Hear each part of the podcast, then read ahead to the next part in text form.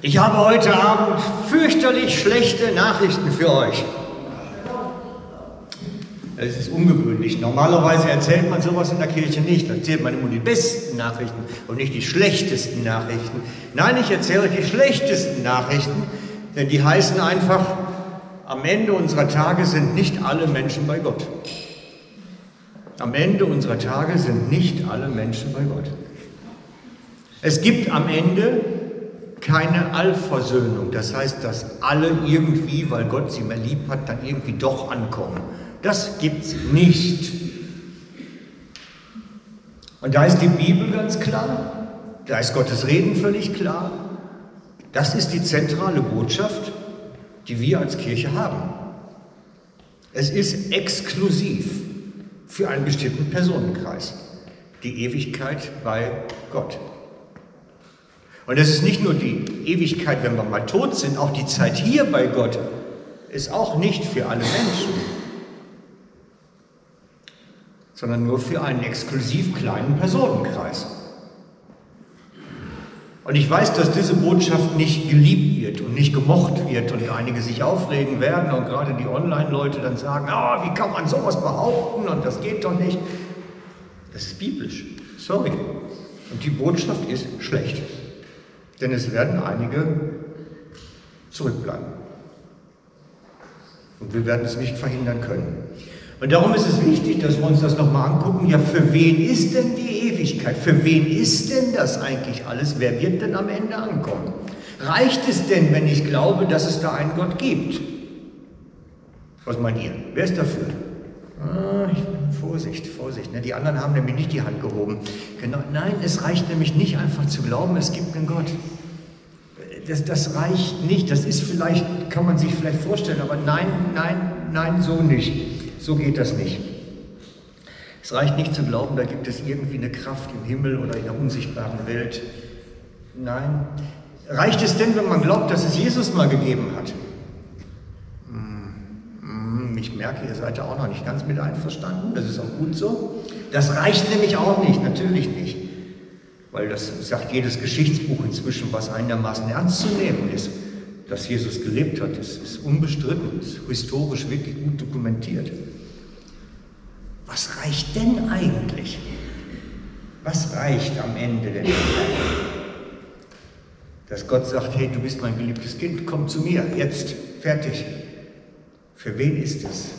Und der Schlüsselvers dafür steht im Römer 8, 14. Also das ist so einer der Verse, wenn ihr in der Bibel arbeitet hier und da, das, den sollte man immer so mit einem Textmarker markieren. Römer 8, 14, das ist so einer von den wichtigen Sachen, die alles zusammenfassen. Da sagt oder beschreibt Paulus, alle, die sich vom Gottesgeist leiten lassen, sind seine Söhne und Töchter.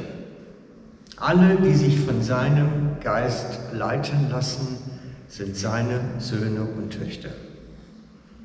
Und es ist fast egal, welche Übersetzung man liest und welche Sprache man liest, der Sinngehalt wird höchstens noch dramatisch enger. Denn es gibt auch Übersetzungen, die sagen, nur die sich vom Geist Gottes leiten lassen, sind seine Söhne und Töchter ausschließlich die. Das ist die Kernkompetenz, die wir als Christen haben. Es gehören die dazu, die sich vom Geist Gottes leiten lassen. Und ich habe vor einiger Zeit einige Pastoren getroffen, also nicht Pfingstpastoren, auch andere. Und ich habe dann festgestellt, wie viele das nicht wissen. Wie viele das nicht wissen. Also überhaupt grundsätzlich, dass das notwendig ist und dass das möglich ist, die das nicht wissen.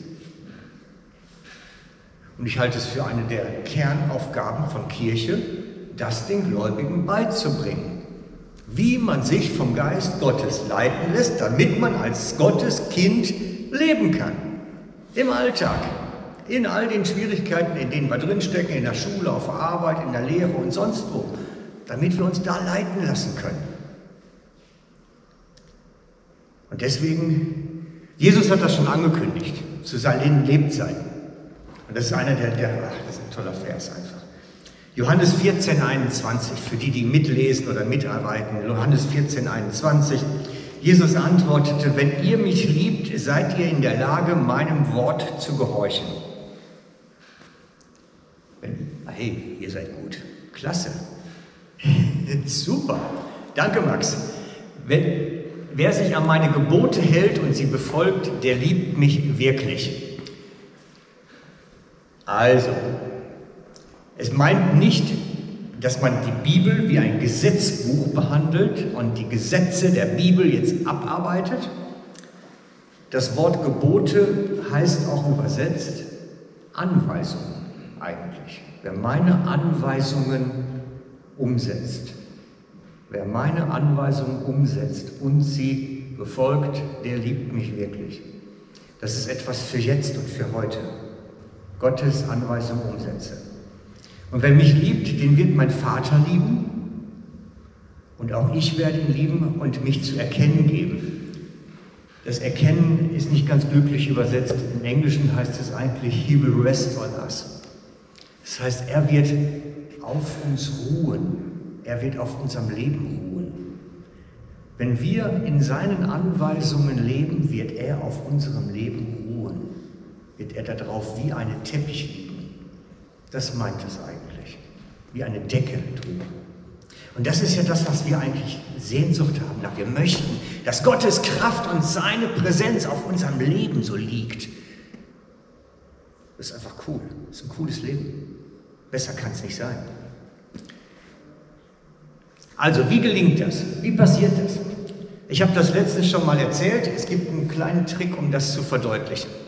Ich stelle mir vor, das bist du egal jetzt wer von euch, das bist du. Da ist Wasser drin, das ist also der normale Mensch ohne Gott, der einfach so lebt. Und wenn du anfängst, Jesus zu vertrauen, wenn du anfängst, Jesus zu vertrauen, dann kommt sein Heiliger Geist in dein Leben hinein und macht das. Es beginnt alles zu durchziehen, zu durchsetzen. Das ist das beste Beispiel, das ich geben kann.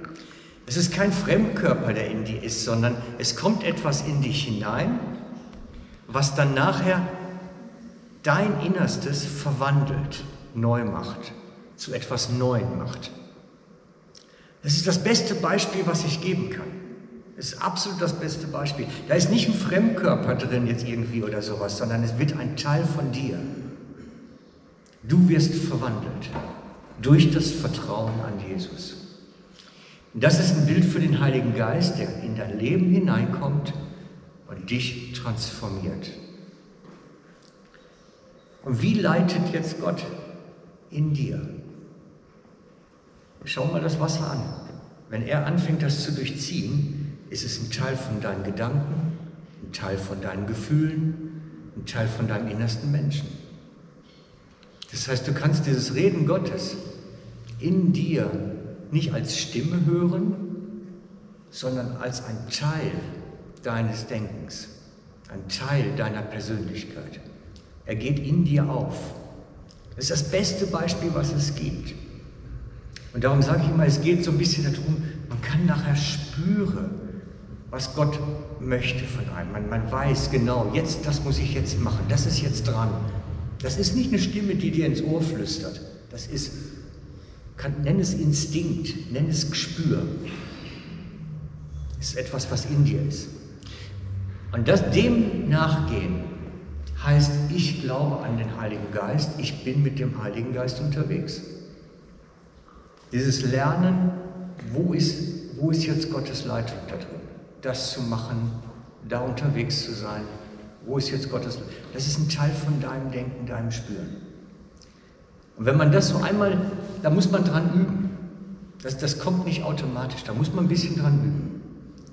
Und wenn man da ein bisschen sicheren Tritt kriegt, dann sage ich dir, vertrau dem, geh dem nach, wag etwas, vertrau diesen Impulsen und geh denen nach. Gott gibt uns dieses innere Gespür, was uns durchzieht. Seht ihr mal, wie, das jetzt immer mehr Teil davon wird. Er gibt uns dieses innere Gespür, dass wir wissen, was es dran ist und was wir sollen. Vertrau dem und geh dem nach. Das heißt, ich glaube an den Heiligen Geist, der in uns lebt und uns führt. Und der wird aktiv in uns. das ist wie so ein Stab, der umgerührt ist. Den habe ich jetzt heute nicht gerade hier. Aber wie dieser Stab, der um das umrührt, ist, wenn wir Lobpreis machen, wenn wir ihn anbeten, wenn wir ihn preisen und so mit ganzem Herzen sagen, Herr, wir finden dich klasse. Dann rührt man da drin um. Dann mischt man die Farbe. Dann kommt das in Wallung. Und das machen wir jetzt zusammen. Das machen wir jetzt zusammen. Wir setzen mal diesen ganzen Apparatismus in uns in Bewegung dass der Heilige Geist in dir anfängt, lebendig zu werden und diese Transformation in dir immer weiter vorwärts geht. Mit dem Lobpreis jetzt. Vlado, du leitest uns an und rührst jetzt mal so richtig in uns rum.